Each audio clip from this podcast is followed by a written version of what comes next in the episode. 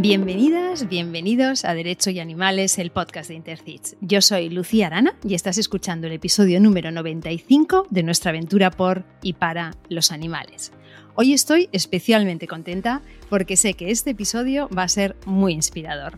Nos vamos ni más ni menos que a Bogotá, a Colombia, para hablar con nuestra invitada Natalia Parra Osorio. Bienvenida Natalia y gracias por dedicarnos este tiempo. Hola Luciano, encantadísima de estar acá con ustedes.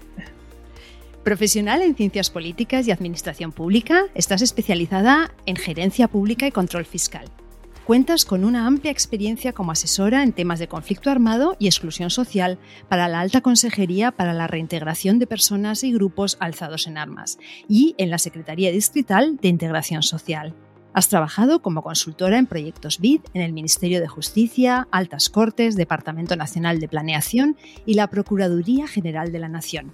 Actualmente eres subdirectora de Cultura Ciudadana y Gestión del Conocimiento del Instituto Distrital de Protección y Bienestar Animal Activista por los derechos de los animales, fuiste directora de la Plataforma Colombiana por los Animales, Alto, cofundadora de la bancada animalista del Congreso de la República y exdirectora de los programas Biosfera en Canal 1 y Defensores en Canal Capital.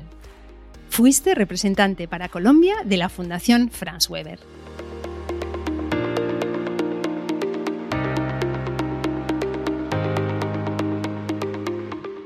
Natalia, empecemos con las preguntas cortas para conocerte un poco mejor.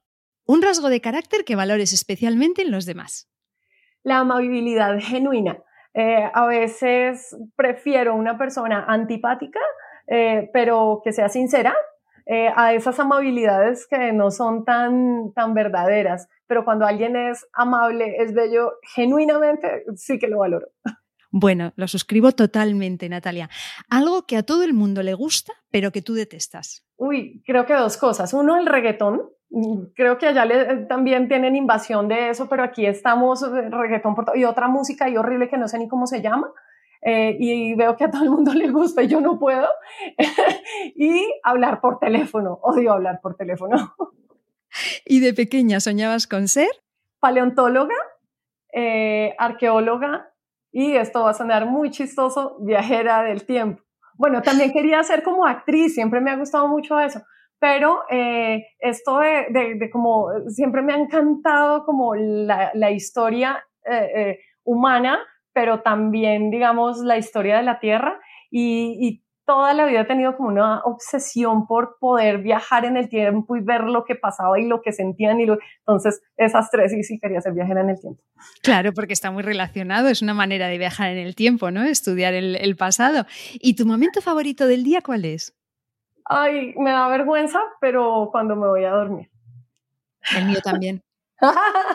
El mío también. Y siempre pienso, nadie me contesta eso en este podcast. Y yo siempre pienso, mi momento favorito es de verdad cuando me meto a la cama, que además como una gallina a las 10 de la noche. O sea que maravilla, es mi momento de felicidad máxima. Y Natalia, si fueras un color, ¿cuál serías?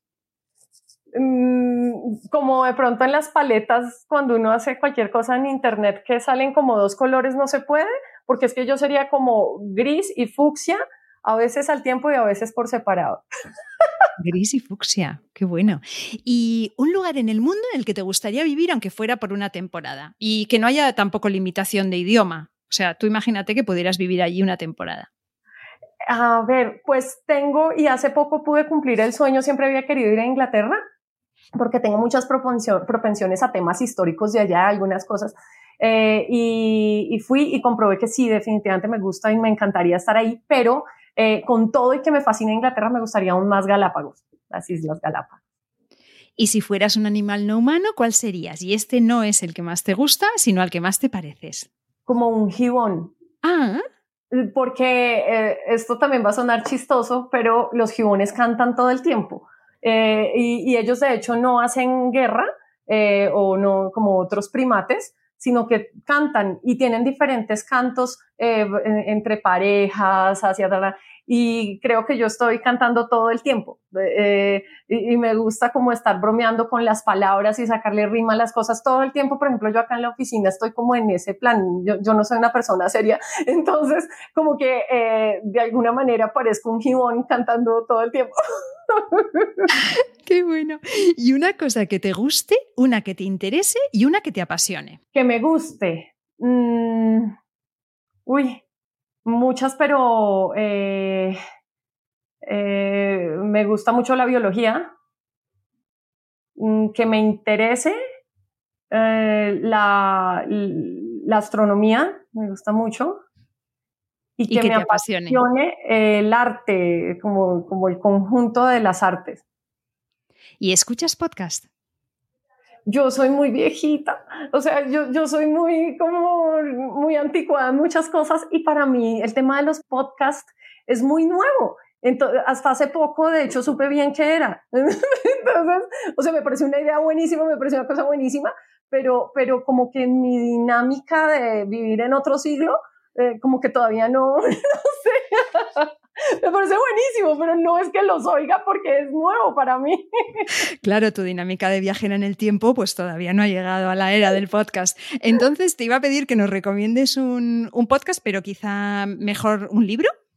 Ah, bueno. Pues todos los de Carl Sagan, a ver, uno, por ejemplo, Sombras de Antepasados Olvidados, es uno de los que más me gusta. Yo soy súper eh, fan, es mi maestro Carl Sagan. Eh, por, por todo, lo, todo el tema que, que él plantea. Entonces, sí, puede ser Sombras de Antepasados Olvidados o El Mundo y sus Demonios, que también es maravilloso.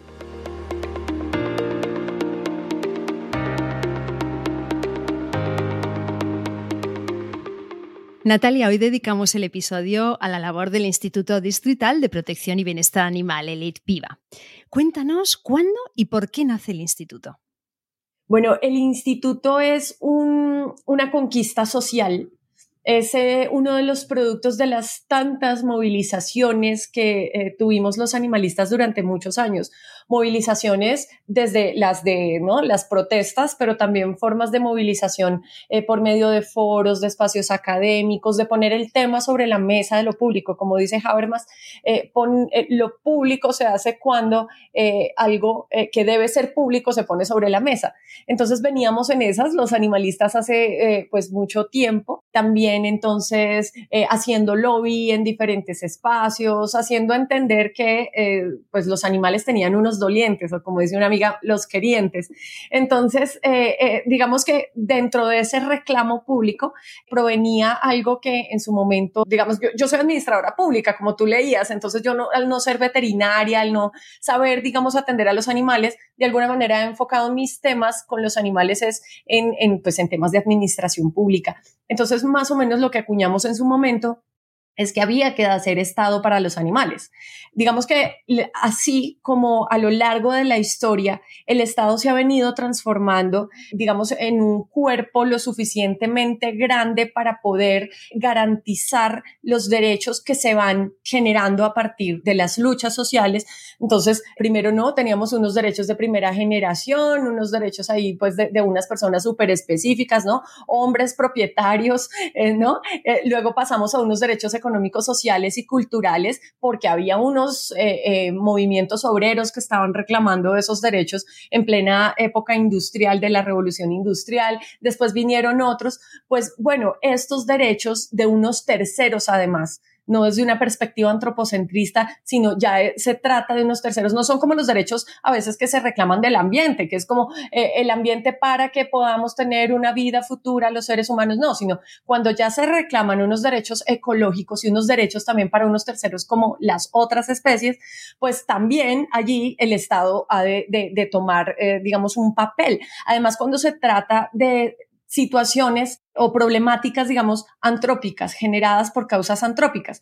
Obviamente, el Estado no debe ocuparse de, no sé, cuando el león se come la cebra, es un asunto natural, pero si hay animales en condición de calle, perros y gatos en condición de calle, es porque nosotros los domesticamos, los comenzamos a reproducir, los vendemos, los tiramos a la calle. Si hay tráfico de especies silvestres, pues nosotros somos los causantes. Digamos, hay muchas problemáticas que al tratarse de problemas históricos generados por el Homo sapiens, pues es el Homo sapiens el que ha de darle solución. Y en esa medida que es la mejor figura que se ha inventado la sociedad humana, pues para darle solución a los problemas, el Estado. Entonces comenzamos a, buscar hacer Estado para los animales, a convencer a los políticos, a los medios de comunicación, eh, a, diferentes instancias. Y pues bueno, en algún momento se logró una política pública para Bogotá. Bogotá era una ciudad terrible, pero era, era un espanto eh, para los animales.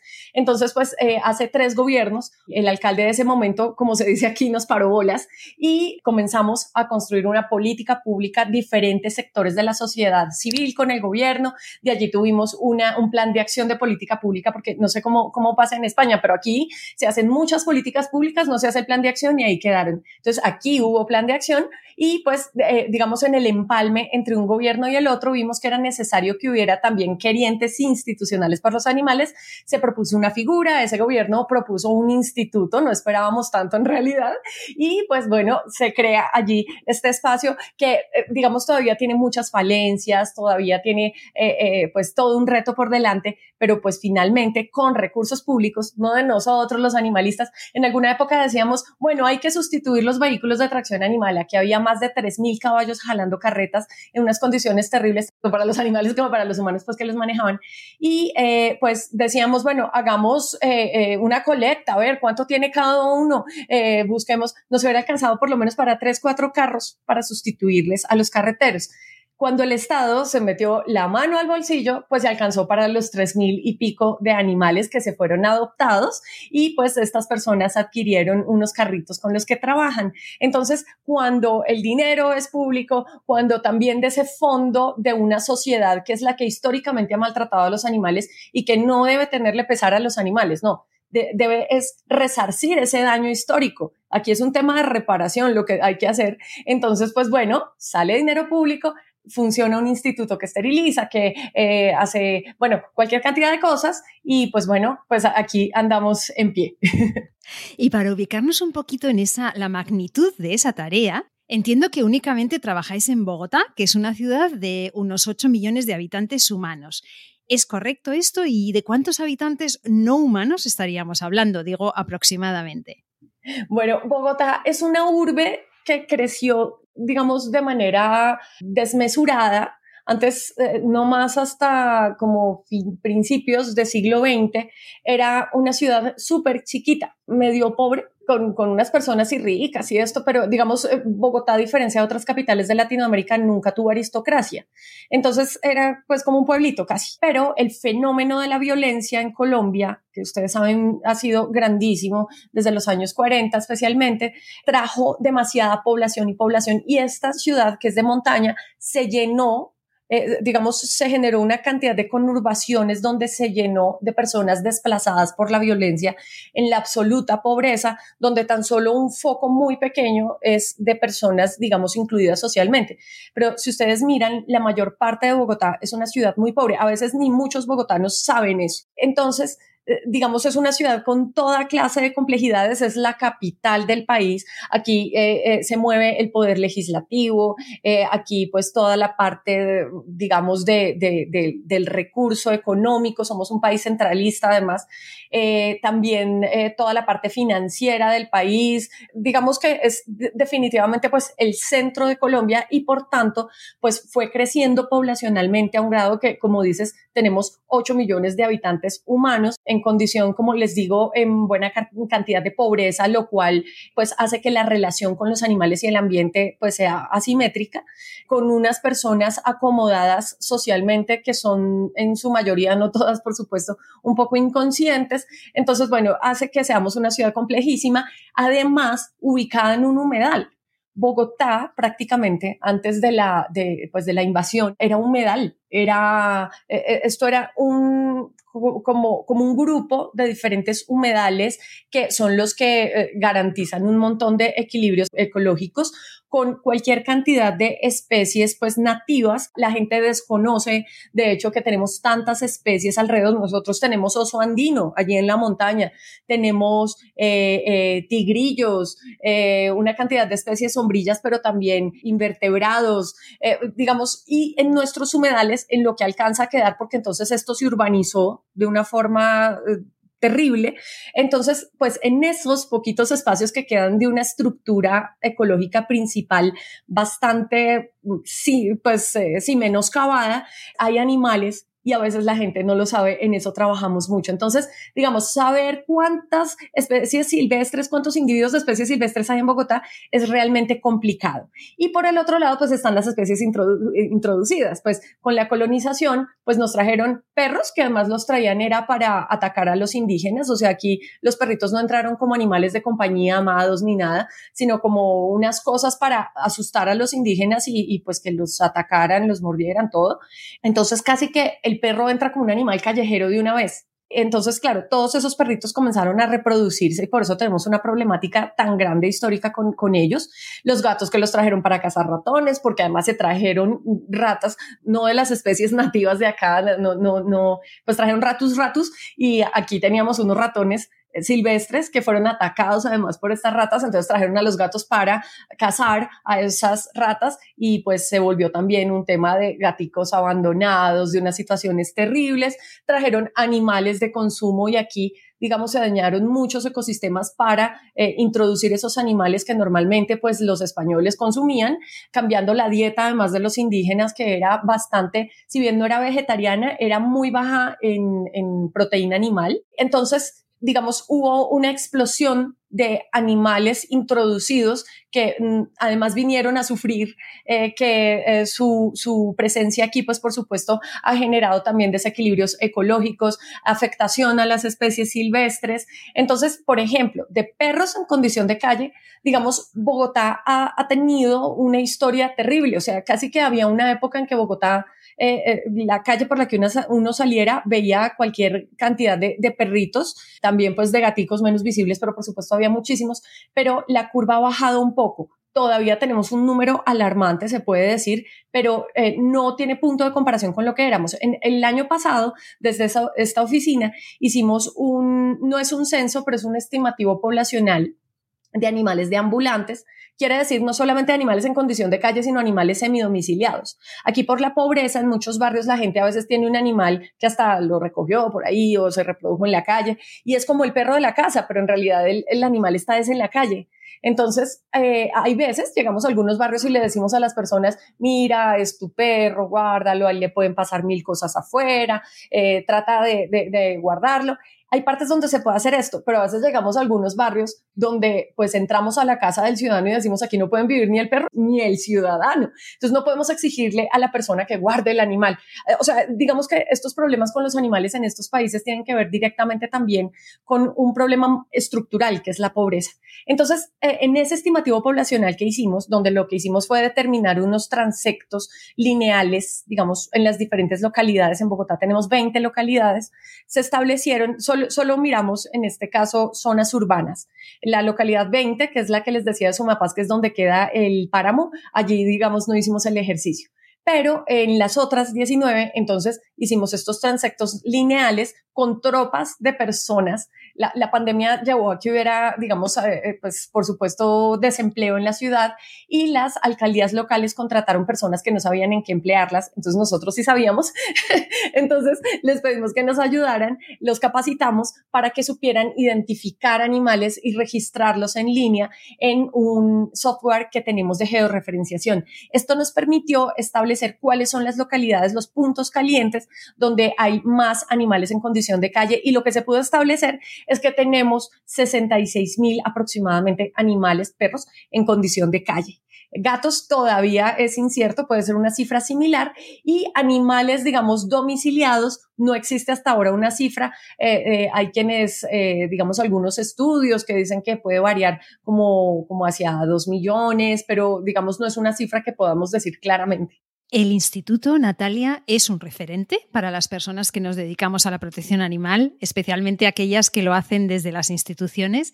Me gustaría ir comentando contigo durante la entrevista algunos de los muchísimos proyectos y programas que lleváis a cabo, pero antes de eso quería empezar por mencionar brevemente los tres pilares en los que basáis vuestro trabajo los pilares y, digamos la forma en que se diseñó el instituto está completamente acoplado con cómo quedó diseñada la política pública de protección animal de Bogotá. Entonces tenemos por una parte la atención a los animales, que es lo que maneja la otra subdirección que es eh, la de fauna, atención a la fauna. Eh, y los otros dos eh, los manejamos en esta subdirección, que casualmente es la más pequeña, pero eh, tenemos gestión del conocimiento, todo lo relacionado con el Observatorio de Protección y Bienestar Animal y lo que tiene que ver con la cultura, digamos, la apropiación de la cultura ciudadana para la protección y el bienestar animal, sin dejar de mencionar que la oficina jurídica hace un trabajo maravilloso, ellos son muy creativos y pues han establecido muchas estrategias que vienen a ser complementarias con los demás procesos. Sí, especialmente interesante para este podcast nuestro es precisamente el servicio de asistencia jurídica gratuita en un clic, como decís, ¿no? Me gustaría saber qué tipo de peticiones recibís y cuántos casos podéis gestionar aproximadamente ¿eh? en un año, aproximadamente.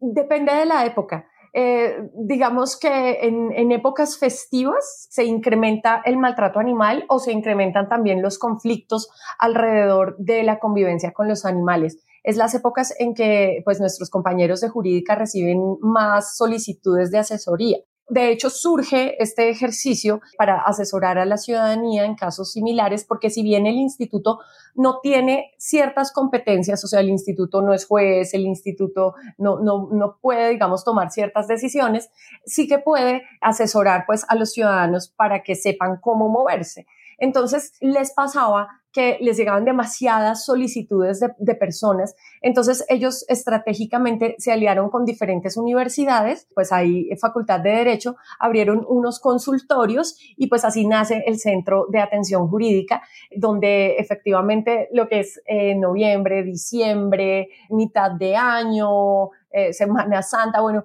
e, épocas en que como que la cotidianidad se rompe y les llegan muchísimas más, más solicitudes, pero sí, se puede decir que diciembre es como la época más compleja. No sabría decirte como exactamente el, el número, pero, pero si vienen ellos, yo, yo dentro de lo que alcanzo a notar es que eh, mínimo tienen unas 10 quejas diarias. Eso sumando, digamos, al mes, eh, es complejo. Hay algunas que pueden optimizar, por ejemplo, que se parecen los casos, pero hay otros casos y ya muy particulares a los cuales tienen inclusive que, que eh, meterle un poco de investigación, casos de zoofilia o casos que ya requieren, digamos, como, como un, un abordaje adicional. Y otra iniciativa maravillosa que desde luego miramos con admiración y con un poco de envidia desde aquí es el Escuadrón Anticrueldad, me gustaría que nos cuentes en primer lugar cómo se organiza, de dónde llegan los avisos y más o menos también cuántas visitas realiza cada día. El Escuadrón es una iniciativa que en realidad surgió en Medellín más o menos como en 2010 más o menos, un poco antes incluso, y fue un referente para muchas partes del país. De hecho, el Escuadrón de Medellín surgió cuando todavía no teníamos una ley que penalizara el maltrato animal. Entonces ellos eh, eh, actuaban con la inspección de policía. Digamos, un paréntesis, en Colombia la ley que, castiga el maltrato animal, si, si, le podemos llamar castigar, es una ley reciente, es de 2016. En realidad queríamos que fuera muchísimo más fuerte, más drástica, pero prácticamente nos la hundieron en el Congreso y tuvimos que ceder mucho para que por lo menos se entendiera que hay casos cuando la, la salud del animal es menoscabada gravemente o el animal muere, ya es punible, ya no es un caso contravencional y ya pasa a la Fiscalía General de la Nación. Eso permite, digamos, si bien es excarcelable, permite que cuando se, eh, eh, hay concurrencia, digamos, de delitos, pues ahí sí ya crece la pena y ya puede dejar de ser excarcelable. Y también de alguna manera ha servido como para que algunas personas como que se contengan un poco a la hora de cometer maltrato, porque pues saben que, que los pueden castigar así, digamos, no, no sea el castigo que, que, de alguna manera eh, querríamos y bueno, le dejamos como algunas partes un poco muecas, se puede decir, eh, Creo que nos faltó como, como ser más claros en sanciones pedagógicas, estábamos como aprendiendo de alguna manera, pero es, digamos, la herramienta principal que tenemos y entonces, pues, el instituto no la puede aplicar como tal. ¿Quiénes aplican, digamos, la legislación en ese sentido? Por un lado, las inspecciones de policía cuando son casos contravencionales y la fiscalía cuando se trata pues de casos más graves. ¿Qué hace el escuadrón? Son veterinarios que saben eh, identificar cuando hay maltrato o no, que tienen, digamos, un criterio para ello. Entonces, ellos acuden con la autoridad policial para eh, poder eh, identificar y dar el parte. Un, inspector de policía o, o, la misma fiscalía, pues ellos no saben cuándo es maltrato o no. Entonces, lo que hacen ellos es poder además como presionar a la autoridad para que vaya con ellos, para que el caso se atienda. En este caso, en, en el escuadrón que pertenece a la otra subdirección, la de fauna, el volumen de solicitudes diarias es una cosa increíble. Todos los días están llegando más de 30 solicitudes y ellos deben tener una agenda, ellos lo que tienen es un triage.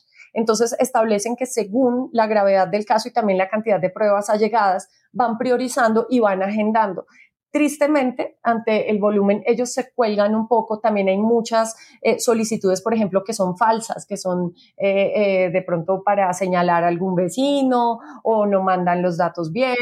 O hay gente que asume que, una, que algo es maltrato pero resulta no serlo, eh, o son visitas fallidas, entonces ellos van y nunca están y nunca están y nunca abren y tristemente no están facultados, por ejemplo, para ingresar al domicilio, ellos no pueden llegar, tumbar las puertas, entrar por los animales, entonces les implica tener que volver reiteradas veces, entonces es un trabajo muy complejo, pero que finalmente pues está permitiendo eso, que llegue eh, un, un equipo veterinario eh, que sabe no solamente desde el físico del animal, sino desde el comportamiento, pues cuál es su nivel de, de, afectación y eh, pues conlleva a que se pueda hacer un acompañamiento en el posterior manejo judicial en los casos. Eso es, esa era la pregunta que te quería hacer a continuación, porque me imagino que algunos de los casos no serán tan graves, pero muchos sí, de manera que quería preguntarte si hay algún caso que pudieras quizá explicar, algún ejemplo de que fuese, pues que sea representativo o que por lo que sea recuerdes de algún caso que eh, se haya llevado, digamos, desde el principio hasta el final y cómo sería ese proceso. Bueno, son muchísimos además porque eh, resulta que el instituto tiene a cargo la unidad de cuidado animal, que es a donde llegan esos casos. O sea, cuando un animal es aprendido, es llevado, o sea, mientras se soluciona el tema jurídico, es llevado a la unidad de cuidado animal y tristemente estos animalitos hasta que sale el fallo judicial, no se puede disponer del animalito, por ejemplo, para ser dado en adopción.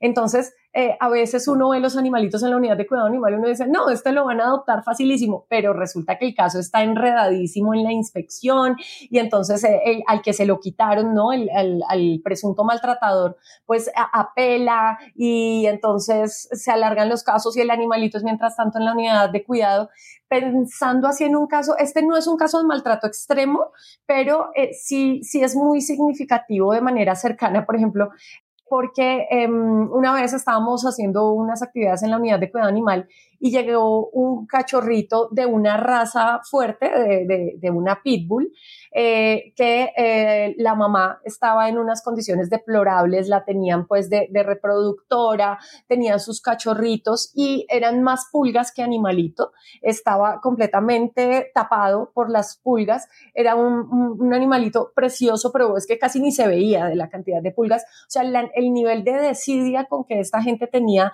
a los animales reproduciéndolos y, eh, presuntamente también en peleas, todo esto, eh, pues tenía, claro, los cachorros de, de esa perrita estaban terribles.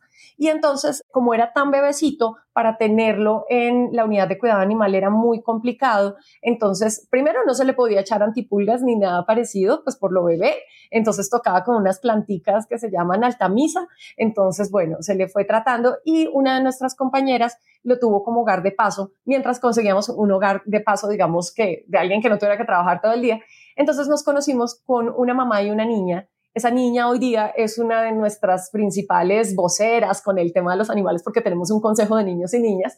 Y entonces, Canela, como le pusieron, fue creciendo, obviamente ya eh, la pudieron desparasitar más adelante, todo esto fue creciendo y es un animalotote hermoso, eh, grandísimo, pero ellas no podían encariñarse lo suficiente porque ese animalito todavía no estaba liberado en el proceso jurídico y esas personas que tenían a los animales apelaron la decisión porque en algún momento pues eh, la, la, decisión era que sí, que, que, que ya se les quitaron los animales del todo.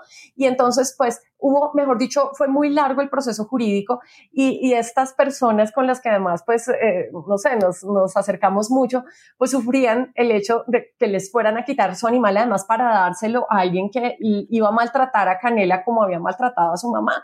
Entonces, pues bueno, fue muy sufrido y finalmente ya eh, se tomó judicialmente, pues, la, la decisión de quitarles definitivamente los animales a esta persona. Canela está ya con esta familia. De hecho, tuvimos un desfile de animalitos de razas de manejo especial un poco para buscar desestigmatizar estas razas en un centro comercial con modelos. Bueno, fue una cosa divina. Y Canela eh, modeló con su niña tenedora eh, preciosísima. Y bueno, son esos finales felices.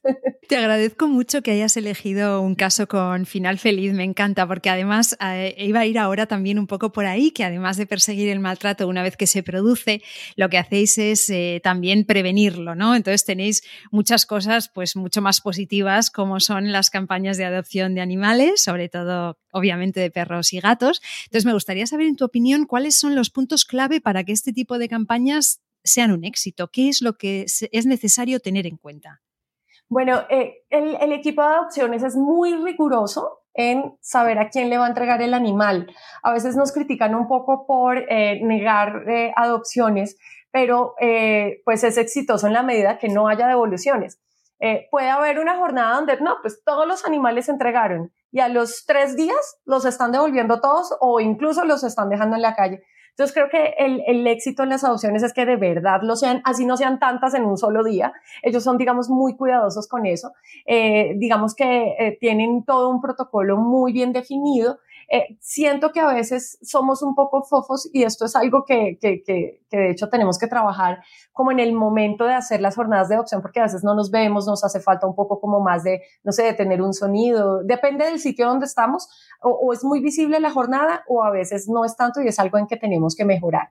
Tenemos un factor divino que son los voluntarios, tenemos una tropa de voluntarios de personas que se han inscrito y nos acompañan, por ejemplo, en las jornadas y ellos son realmente los que se encargan de los animales ese día, los que lo promocionan con los ciudadanos que se acercan, eh, mejor dicho, hacen, eh, limpian popó. No, ellos son lo, más hermoso. Entonces, eso también hace que las jornadas sean muy entrañables y finalmente, pues la gente como que también siente, no sé, eh, son, espacios muy lindos.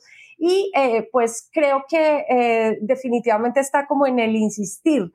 a veces pasa con animalitos que no son pues los, los más lindos desde la perspectiva humana, que llegan a las jornadas y no los adoptan y no los adoptan. Eh, entonces llega el carro, es muy triste en estas jornadas escenas porque llega el carrito que, que tiene pues varias ventanitas donde ahí se, se los lleva de nuevo a la unidad de cuidado animal. Y, y parece que ellos se dieran cuenta porque siempre oponen resistencia, o sea, ellos están muy contentos en la jornada y cuando se les va a llevar es terrible y todos lloramos porque es, es muy duro cuando no los adoptan, pero a veces pasa con, y, y, nos ha pasado con muchísimos, que nada, y este animalito va nada, que se lo llevan, y pum, aparece un adoptante no, es que lo estaba esperando. O sea, este era el adoptante. De hecho, nuestra directora adoptó a uno que nada que se llevaba ni es ahora un perro feliz, pero también ha pasado con muchas personas con que nos hemos ido encontrando en las jornadas y uno dice, bueno, valió la pena la espera. Entonces, bueno, son, son espacios muy lindos. Sí, yo creo que cualquiera que haya estado en, actividades de protección animal, en protectoras y tal, ha vivido esa situación de, de, pronto llega el adoptante de este animal que parecía y es como un, de verdad como un auténtico match, ¿no? O sea, que valía la pena, valía la pena esperar. Y también tenéis programas para fomentar los hogares de paso, que en España le llamamos casas de acogida. Eh, me gustaría saber cómo lo hacéis, porque a mí me parece una fórmula muy interesante, la de las casas de acogida, me gusta mucho. Y también quería preguntar si hacéis seguimiento tanto de los hogares de paso como de las adopciones. Ajá, bueno, eh, digamos, tenemos dos tipos de hogares de paso vinculados de alguna manera al instituto. Uno son aquellos que eso reciben especialmente cachorros por, por las aprehensiones que se hacen pues para no llevarlos a la unidad de cuidado animal. Finalmente en la unidad de cuidado animal hay muchas, mucho riesgo de enfermedad entonces especialmente es para ellos o para casitos muy especiales, entonces eh, se saca cada determinado tiempo una convocatoria, eh, igual se dice en los diferentes espacios para que la gente se inscriba y entonces allí ya, eh, digamos, se les llama y se les asigna el animalito. Eh, y por lo general, cuando son animales que ya se liberan jurídicamente, por ejemplo, o, por ejemplo, sí, es un animal que, que, que, estaba herido, pero que se le puede, aunque más que todos los heridos sí se quedan en la unidad de cuidado animal, pero ha habido, entiendo, casos eh, digamos, ya llega un momento en que los hogares de paso deciden quedarse con el animal. Hay unos que sí definitivamente son eso, hogar de paso, y, y por allí han pasado muchísimos animalitos, pero, pero lo más frecuente es que se tienden a quedar con el animalito. Y ahora hay un elemento muy interesante y es que el instituto está haciendo aprehensiones, por ejemplo, de llamas. Aquí se usa mucho, pues en ciertas partes que ponen una llama para subir al niño, tomarle la foto. Eh, es, una forma de explotación súper fea porque la llama está todo el tiempo al sol, a la lluvia, pues ahí parado, los transportan en unos camiones, es, es absurdo. Entonces, y estas personas son realmente complicadas. O sea, en los momentos en que se ha hablado de hacer una sustitución laboral, son un poco violentas. De hecho, han agredido a los veterinarios del instituto. Bueno, es complejo. Entonces, esas llamas, por ejemplo, que han sido confiscadas o animalitos, por ejemplo, de tiendas de veterinaria donde hay no convencionales como curíes, conejos. Entonces, también se, se ha venido buscando hogares de paso para estos animalitos y, y pues bueno, ha sido exitoso. Eh, esos son unos de los hogares de paso. Y los otros son otros hogares de paso que tenemos vinculados, que son es, no de animales del instituto, sino gente que desde pues, en toda Bogotá pues hace de hogar de paso animalito o rescata, también pues refugios, eh, eh, albergues, que hacen esto y pues lo que intentamos nosotros es hacer gestión con empresas para poderles eh, facilitar alimento o cosas que ellos necesitan. No siempre, digamos, se tiene la garantía, pero intentamos como eh, también capacitar a las personas que hacen este trabajo, eh, acompañarlas en, en, diferentes aspectos, hacemos donatones o cosas similares. No, no se consigue mucho, pero algo se les puede aportar cada determinado tiempo. Y, esos son hogares de paso, eso, que no le prestan el servicio al instituto, sino que es en sí a la ciudad. Si el instituto funcionaría, fuera el único que hiciera algo por los animales en la ciudad, estaríamos realmente mal. Esa sociedad civil que hace ese trabajo desde su propio pecunio, que hace ese, pues, digamos, ese, también desde hace tantos años esa labor, pues es fundamental en todas estas tareas. Claro, pero, pero la sociedad civil lo hace porque sabe que tiene detrás un instituto que, que, también le apoya. Quiero decir, es que se retroalimenta. Claro, yo como sociedad civil hago cosas eh, por los animales, pero si, si, sé que además mi ciudad tiene detrás unas instituciones que me están apoyando y me están empoderando, es que realmente bueno, se, se, crea, se crea ahí una, una maravilla ¿no? de sinergias. O sea, es una, es una pasada, a mí me encanta. Y aunque resultan un poquito polémicas, el hecho es que las campañas de esterilización son importantísimas para la prevención del abandono y el maltrato animal. Esto está clarísimo. Entonces, te quería preguntar si cualquier persona puede esterilizar a su animal a través del instituto y más o menos de cuántos animales estaríamos hablando por año. Ajá, bueno, Bogotá está estratificada. Como les contaba, eh, somos una ciudad de, ricos, pobres y clase media, donde eh, eh, ¿no? la mayoría son personas en condición de pobreza. Entonces, estamos de estrato 1 a 6. En realidad existe un estrato 0. pero digamos eso, entonces los servicios públicos a una persona de este estrato le llegan pues mucho más baratos que a la de este. Yo considero que deberíamos tener estrato 17, gente muy rica que, que, está en el 6 y pues no daría, pero bueno, eso, eso es otro cuento. Pero mm, digamos que a los estratos 1, 2 y 3 se les hace a los animalitos la esterilización gratuita. Se, está explorando la posibilidad de eh, hacer también esterilizaciones a los otros estratos, eh, digamos, cobrándoles pero esto también genera, digamos, ya al, al, tener un cobro, le genera otro andamiaje al instituto que en este momento no está en capacidad de asumir. Por lo pronto es garantizar en lo posible el derecho de las esterilizaciones a las clases, digamos, menos favorecidas y también a los ciudadanos habitantes de calle. Tenemos un programa que se llama Huellitas de la Calle.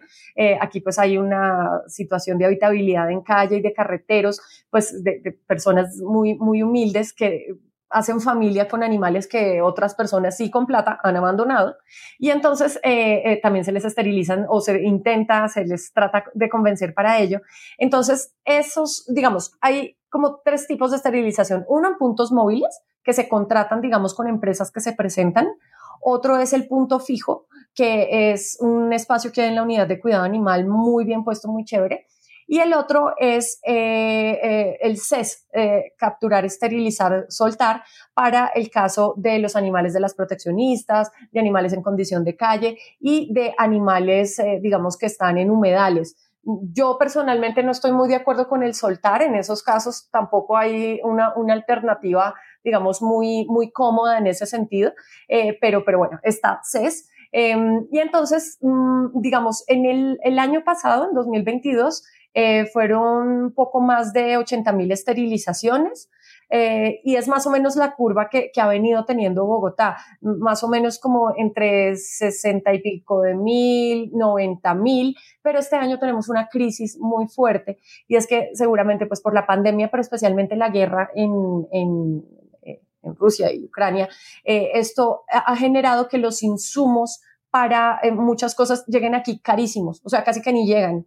Entonces, eh, cuestan un montón, aparte de todo el gobierno colombiano, que es un gobierno en saberse enredar. O sea, eh, digamos, como está diseñado el, el Estado colombiano, nosotros casi que practicamos una cosa que como, ¿por qué hacerlo fácil si lo podríamos hacer difícil? Es más o menos eso todo el tiempo. Bueno, yo creo que en todos los gobiernos, ¿eh, Natalia? No sé, mira que con Leonardo Anselmi hablábamos, pues el que conoce como tantos procesos de tantos países, y él siempre vive aterrado como en Bogotá, en, Bogotá no, en Colombia nos enredamos tanto, o sea, mira, todo el tiempo tenemos que estar haciendo eh, informes, el informe del informe del informe. Yo a veces tengo que sacar a la gente de campo para que aporte para los benditos informes, pero también toca hacer matriz y, matriz. O sea, creo que nos hemos como eh, eh, vuelto demasiado paquidérmicos en muchas cosas y eso obviamente impacta en lo que necesitas hacer. Se va un buen recurso en personal de, de digamos, en las entidades para hacer matrices y tablas y no sé qué, y el informe y la revisión, de, o sea, una cosa ya.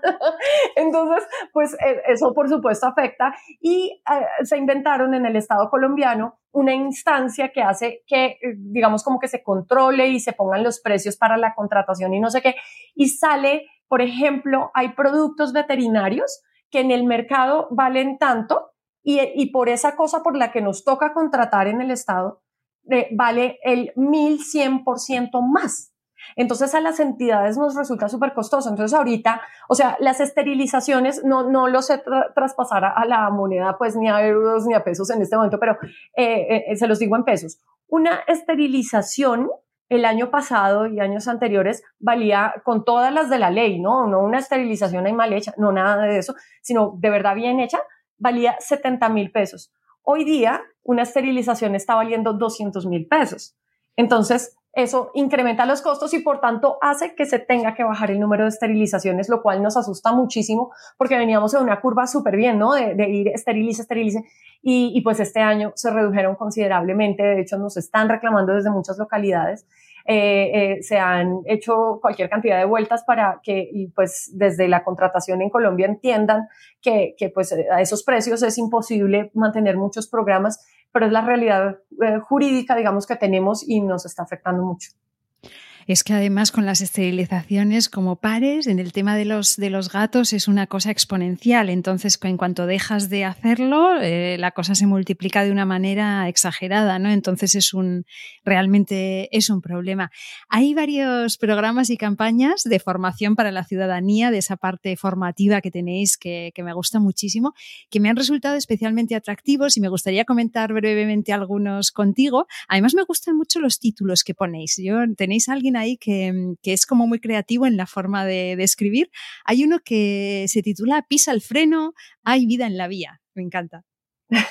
Esos nombres son puestos por nuestra compañera Andreita Millán, que es histórica acá, que es un amor de persona con los animales, es muy creativa, como dices, y es madre de muchos de estos procesos.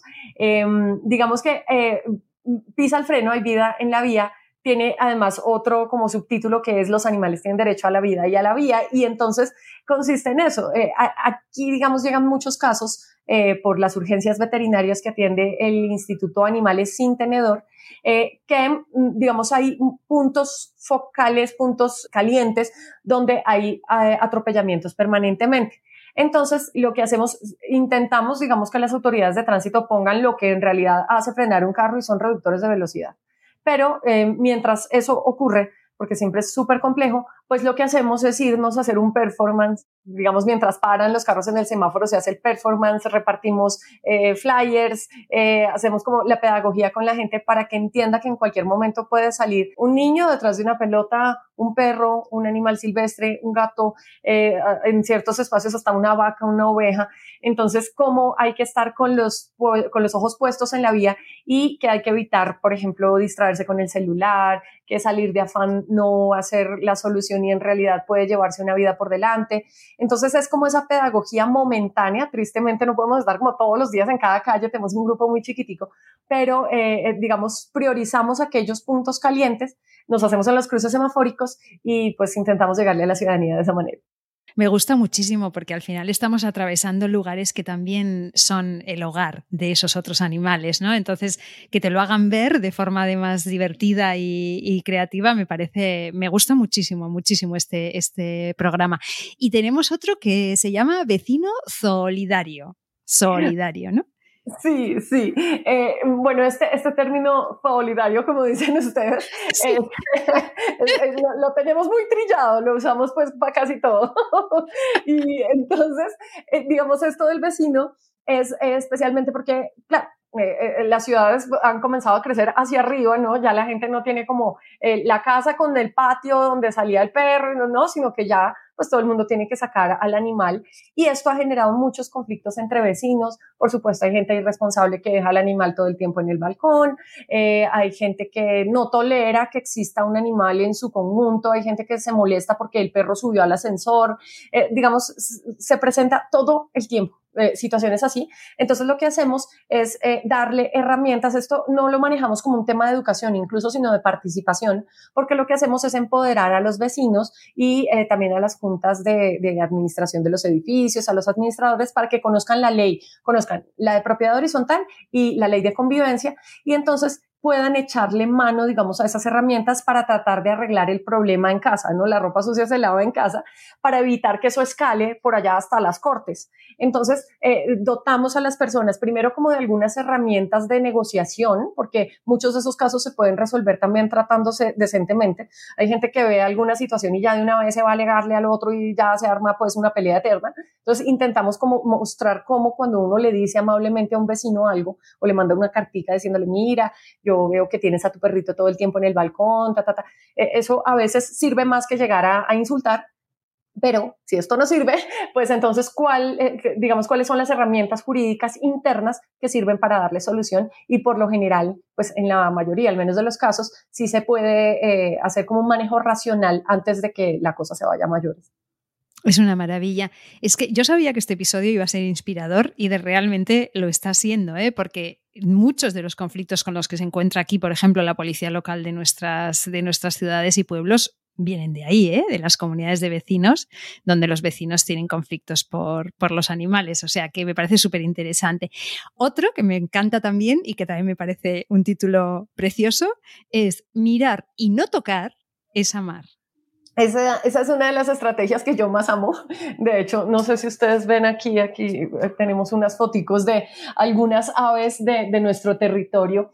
Bogotá tiene una biodiversidad increíble, o sea, no tenemos el papagayo colorido de la selva amazónica, no, pero eh, tenemos eh, unas especies no tan coloridas, muy de la sabana, pero pues que son una belleza y la gente no las reconoce. De hecho, nosotros, digamos, no tenemos los recursos para hacer encuestas, pero intentamos colgarnos en encuestas de otros. Eh, y, eh, por ejemplo, en una que realizamos hace un tiempo, eh, se le preguntaba a la gente si conoce animales silvestres en Bogotá. Y la gente decía que no, porque para la gente un animal silvestre a veces es un, no sé, un tigre de, de, la India, ¿no? Pero no piensa que en su propio territorio también los hay. Y entonces, eh, a partir de eso también se preguntaba, y a los que dijeron que se habían visto, ¿cuáles ha visto? Y decían un chimpancé. No, no, o sea, aquí ni en los zoológicos, o sea, aquí no hay chimpancés. Entonces, o sea, ni, ni el, perdón, pero el desgraciado de Pablo Escobar, menos mal no se trajo chimpancés, se trajo hipopótamos, cebras, pero menos mal no se trajo chimpancés. Entonces, no, nada, o sea, no sabemos por qué decían eso, pero es precisamente el desconocimiento de la gente y eso nos hizo abordar eh, el tema de explicarle a la gente cuáles son los animales con que convivimos en esta ciudad. Entonces, eh, los, pues enseñamos sobre las aves, los mamíferos, los reptiles, también los invertebrados, pues que tenemos en nuestros ecosistemas y también en los parques. Entonces, nos vamos a esos espacios para que la gente reconozca a los animales. Pero entonces, ¿por qué se llama mirar y no tocar? Porque una vez reconocidos los animales, los humanos tenemos esta forma, uno no entiende, de querer tocarlo todo y de querer alimentarlo. Y venga para tomarle la foto, entonces le pongo aquí el pedacito de pan y pues entonces le enseñamos a las personas que cuanta mayor interacción y, y, además dependencia generemos con un, pues de un animal silvestre, le estamos haciendo un daño terrible. Que si lo alimentamos, pues le estamos dando una comida que le va a hacer demasiado daño y también le vamos a generar una dependencia del humano que no necesita. Necesitamos que los animales silvestres sean lo más libres posibles y eh, posible independientes y pues que nosotros sí, claro, les tomamos la foto y hacernos a una distancia prudente, no usar sonidos que los distraigan o que los asusten. Digamos, todo este tema de observación el pajareo que está tan de moda por fortuna, eh, ya otra forma de dispararle a los animales, no con un rifle, sino con una cámara. Entonces, es eso y, y, ha resultado algo muy lindo porque, eh, digamos, nos hemos llevado a ciudadanos habitantes de calle, a mujeres víctimas del maltrato, a personas con discapacidad, pues que tengan accesibilidad, digamos, a ciertos espacios, eh, por supuesto, siempre niños, ciudadanos en general, y resulta como un espacio de relajación cuando lo ponemos a que la gente cierre los ojos, abrace un árbol, imagine todas las especies que interactúan con ese árbol, eh, eh, que, que, piense el tamaño del árbol, además que cuando abren los ojos y miran no se lo imaginaban tan grande y nunca lo habían mirado, nunca habían pensado, cuando, cuando se les dice eh, que oye, entonces comienza uno a, enseñarle que, aísle los sonidos de la ciudad, los sonidos antrópicos con los sonidos de los animales. La gente se vuelve súper aficionada a la observación de fauna, entiende que no debe alimentarlos. Una cosa que trabajamos mucho es, por ejemplo, que no les echen a los colibríes agua con azúcar, estos bebederos que hacen, donde no solamente el agua se empoza, se infecta, sino que eh, el, agua con azúcar es terrible. Hay estudios que plantean que eh, no solamente pues lo que afecta al individuo que se tomó pues, es una sobredosis de azúcar, sino que a la siguiente generación es posible eh, que, digamos, sea, no pueda reproducirse. Entonces estaríamos acabando con los colibríes si seguimos utilizando esas agüitas ahí solo por ver los colibríes. Entonces, ¿qué les enseñamos? ¿Qué tipo de, de plantas debe más bien plantar para que lleguen los colibríes, los pueda observar de lejos? Entonces, pues bueno, es como, como todo esto y con mirar y no tocar también hacemos un ejercicio de eh, ciencia ciudadana porque tenemos un espacio particular en una mm, eh, eh, plataforma que se llama Naturalista. Entonces lo que hacemos es salir con la gente y también registrar las especies. Entonces la gente se convierte mejor observadora de la fauna y, puede identificarlos mejor y registrarlos. Entonces, pues bueno, es súper lindo, es uno de los programas más lindos. Y claro, solamente respetamos lo que conocemos, de manera que, claro, cuando lo, miramos y entendemos esto del agua con azúcar, no lo sabía Natalia, eh, súper interesante, ¿no? no tenía ni idea, pero claro, siempre lo hacemos así todos los seres humanos, todo lo hacemos de una forma eh, como muy exagerada, ¿no? Siempre nos lo cargamos todo de puro, pues no sé, de pura abundancia. Eh, me gustaría hablar contigo también del servicio social estudiantil, al que pueden entrar, si lo desean, los propios estudiantes. O sea, es una cosa que viene de ellos, que también me parece una maravilla porque está garantizado que estén motivados, ¿no? Y me gustaría que nos cuentes cómo funciona y qué respuesta estáis teniendo por parte de las y los jóvenes. Voy a comenzar por el revés, por tu última parte de la pregunta, y es que la respuesta es tan grande que no damos abasto. O sea, tristemente nos toca limitar los cupos, son 200 por año, porque llegan muchos chicos que, que, mejor dicho, con un ímpetu tratamos de vincularlos, ya que no pudimos vincularlos algunos al servicio social como a otras cosas, porque eh, eh, de verdad tienen un espíritu divino, nos han llegado aquí unos, eh, nosotros les decimos pelados a los jóvenes, muchos pelados y peladas muy chéveres, que, que además luego han enfocado su vida en temas de los animales entonces, eh, eh, digamos, ¿por qué tenemos un cupo límite? Porque tenemos un grupo reducido, nuestro equipo es pequeño. Entonces, eh, nos, pues, hacemos un, trabajo muy juicioso de tutoría.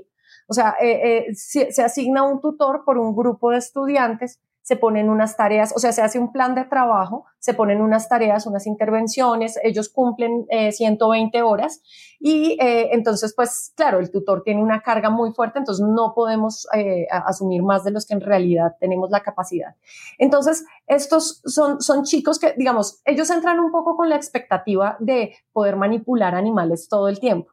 Eh, eh, son escasas en realidad las posibilidades, las hay, pero no es todo el tiempo manipulando animales, además pues por un tema de responsabilidad no queremos un, chico mordido, eh, alguna situación pues que lamentar. Y además pues les enseñamos que ayudar a los animales no es solamente pues no sé, limpiarle la oreja a un perrito de, de un refugio, que a veces lo hacemos, sino que también es multiplicar el mensaje. Entonces ellos nos ayudan a ir a parques, a ir a muchos espacios. Ellos primero se forman y, y, se vuelven en multiplicadores, como son finalmente tan creativos, entonces ellos arman obras de teatro, arman diferentes, eh, eh, eh, digamos, proyectos donde resultan generando cosas muy lindas, pues duran más o menos un año cada, cada, uno de los chicos, algunos terminan un poco antes porque son como tan apasionados que resultan haciendo las horas así seguidísimo, salen de colegio y le hacen, por lo general ellos trabajan los fines de semana, pero pues en, en el servicio social, pero algunos hasta se vuelan a veces salen del colegio y van y hacen horas porque son emocionadísimos,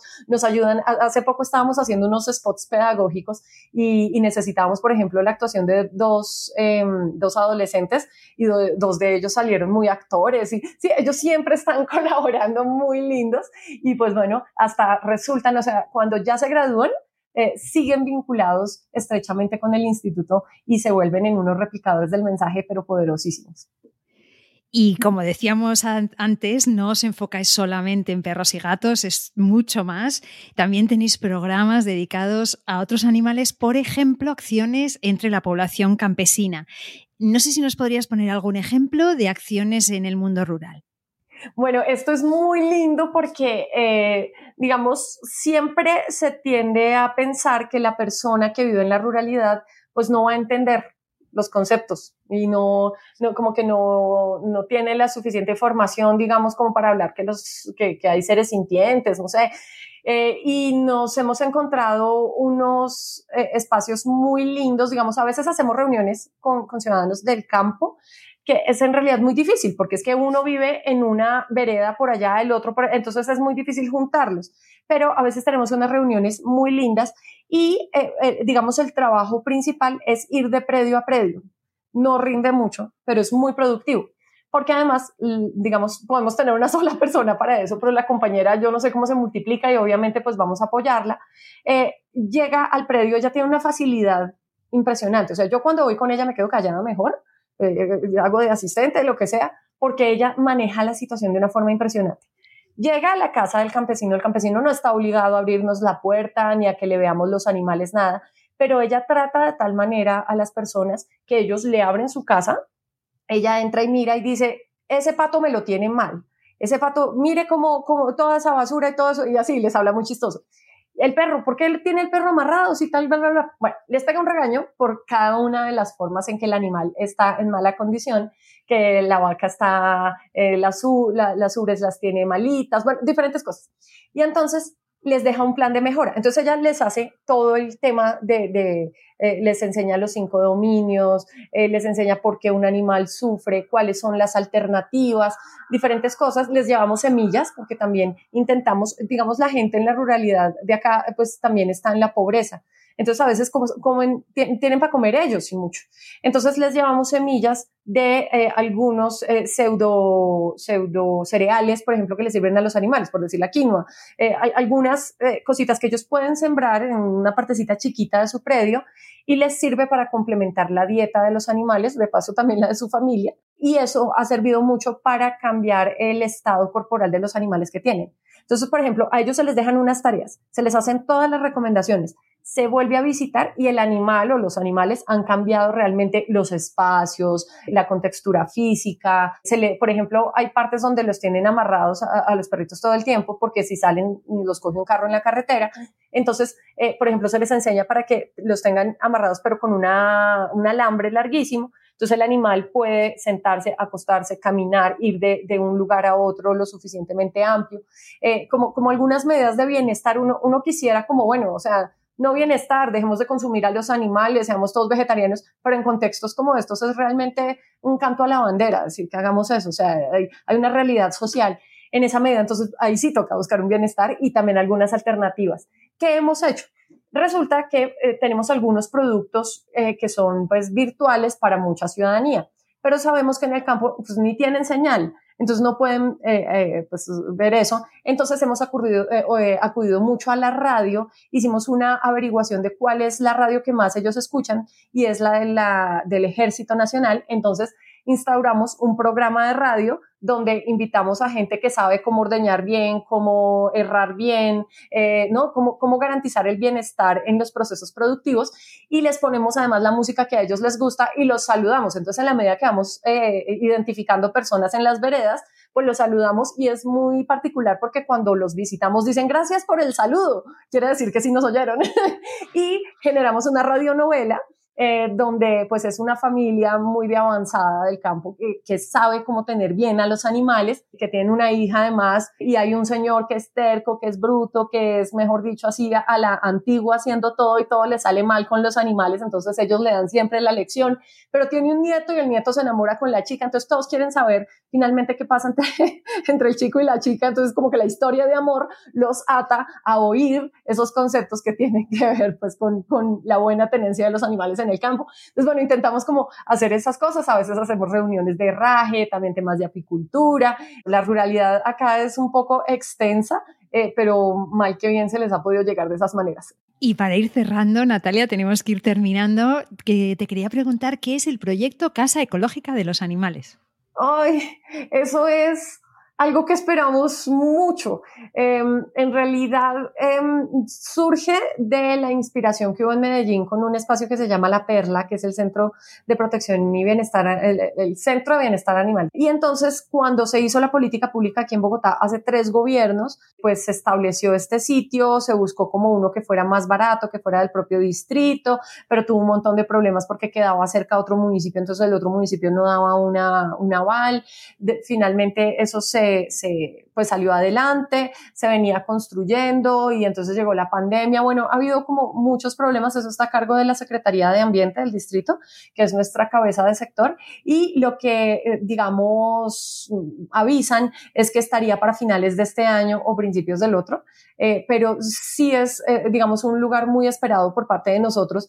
Esperamos que la Secretaría pues muy, muy prontamente pueda entregarlo porque sí, entiendo que ha sido como muy complicada la construcción y bueno, eh, pero precisamente en la unidad de cuidado animal pues tenemos colapso, o sea, eh, llegan y llegan animales, hay miles de situaciones, a veces hasta, hasta no se tiene dónde meter a los animales y pues un sitio como este que tiene muchas hectáreas, que eh, tiene varias fases, de hecho la segunda fase sí le correspondería al instituto, pues, pues sí que es necesario, esperemos que esté pronto.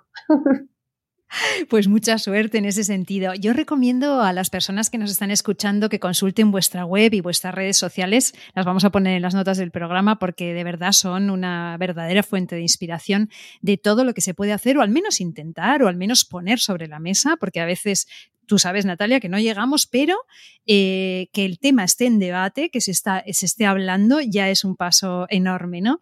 Entonces, eh, no sé si hay alguna cosita que se haya quedado en el tintero y que te gustaría añadir. Bueno, de pronto mencionarles que desde la Subdirección de Cultura Ciudadana lo que intentamos es por un lado, eh, crear conocimiento, entonces tenemos alianzas con diferentes universidades, digamos, buscamos que el conocimiento y más, digamos, la actualización de, de, los conceptos, eh, la actualización de los paradigmas, eh, lo podamos tener como a flor de piel, como decías, no solamente hablar de unas cuantas especies, no solamente desde ciertas concepciones, sino poder como tener muy al día el, debate eh, y en esa medida entonces hacemos investigación, nos aliamos con diferentes investigaciones y por el otro lado hacemos educación. Entonces, por ejemplo, una de las cosas que, intentamos es que se entienda que el daño que eh, le hacemos a los animales, o sea, nosotros somos Bogotá, nosotros no podemos salirnos a atender ni a nada a los animales de otros territorios.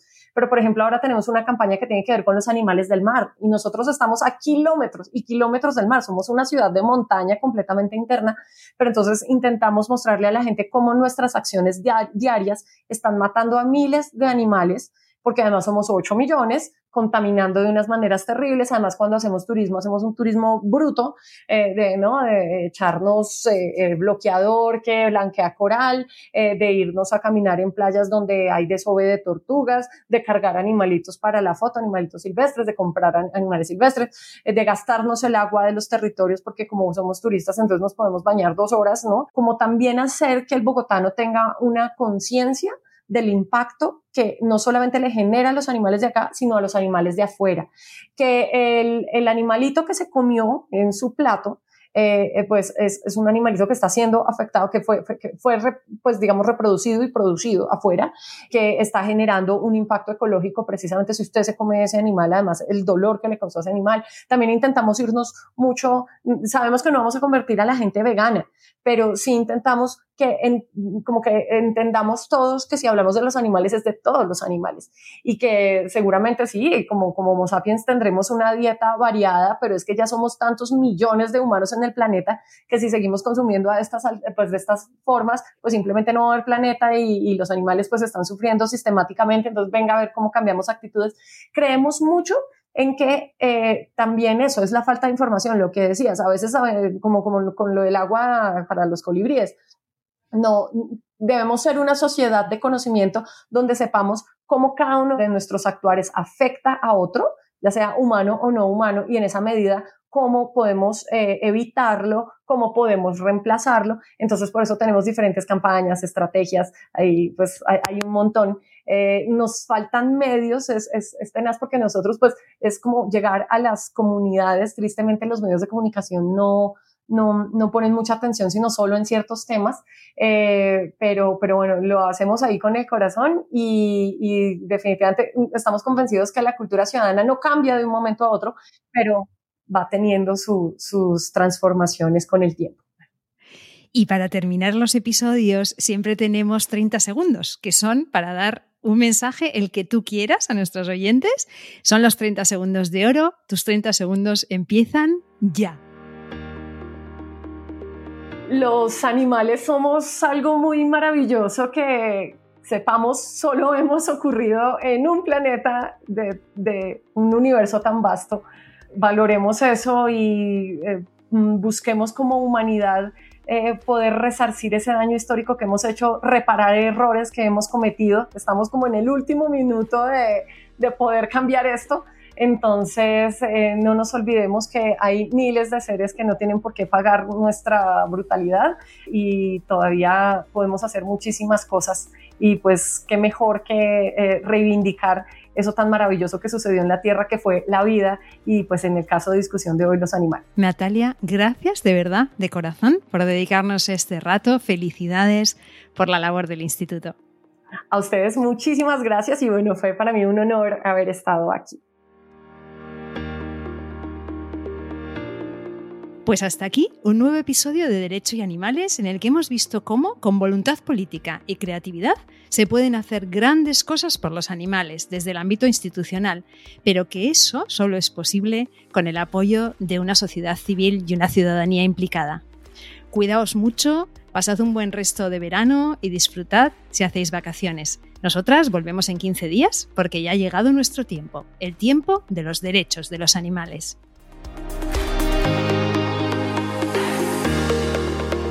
Nación Podcast te agradece haber elegido este podcast.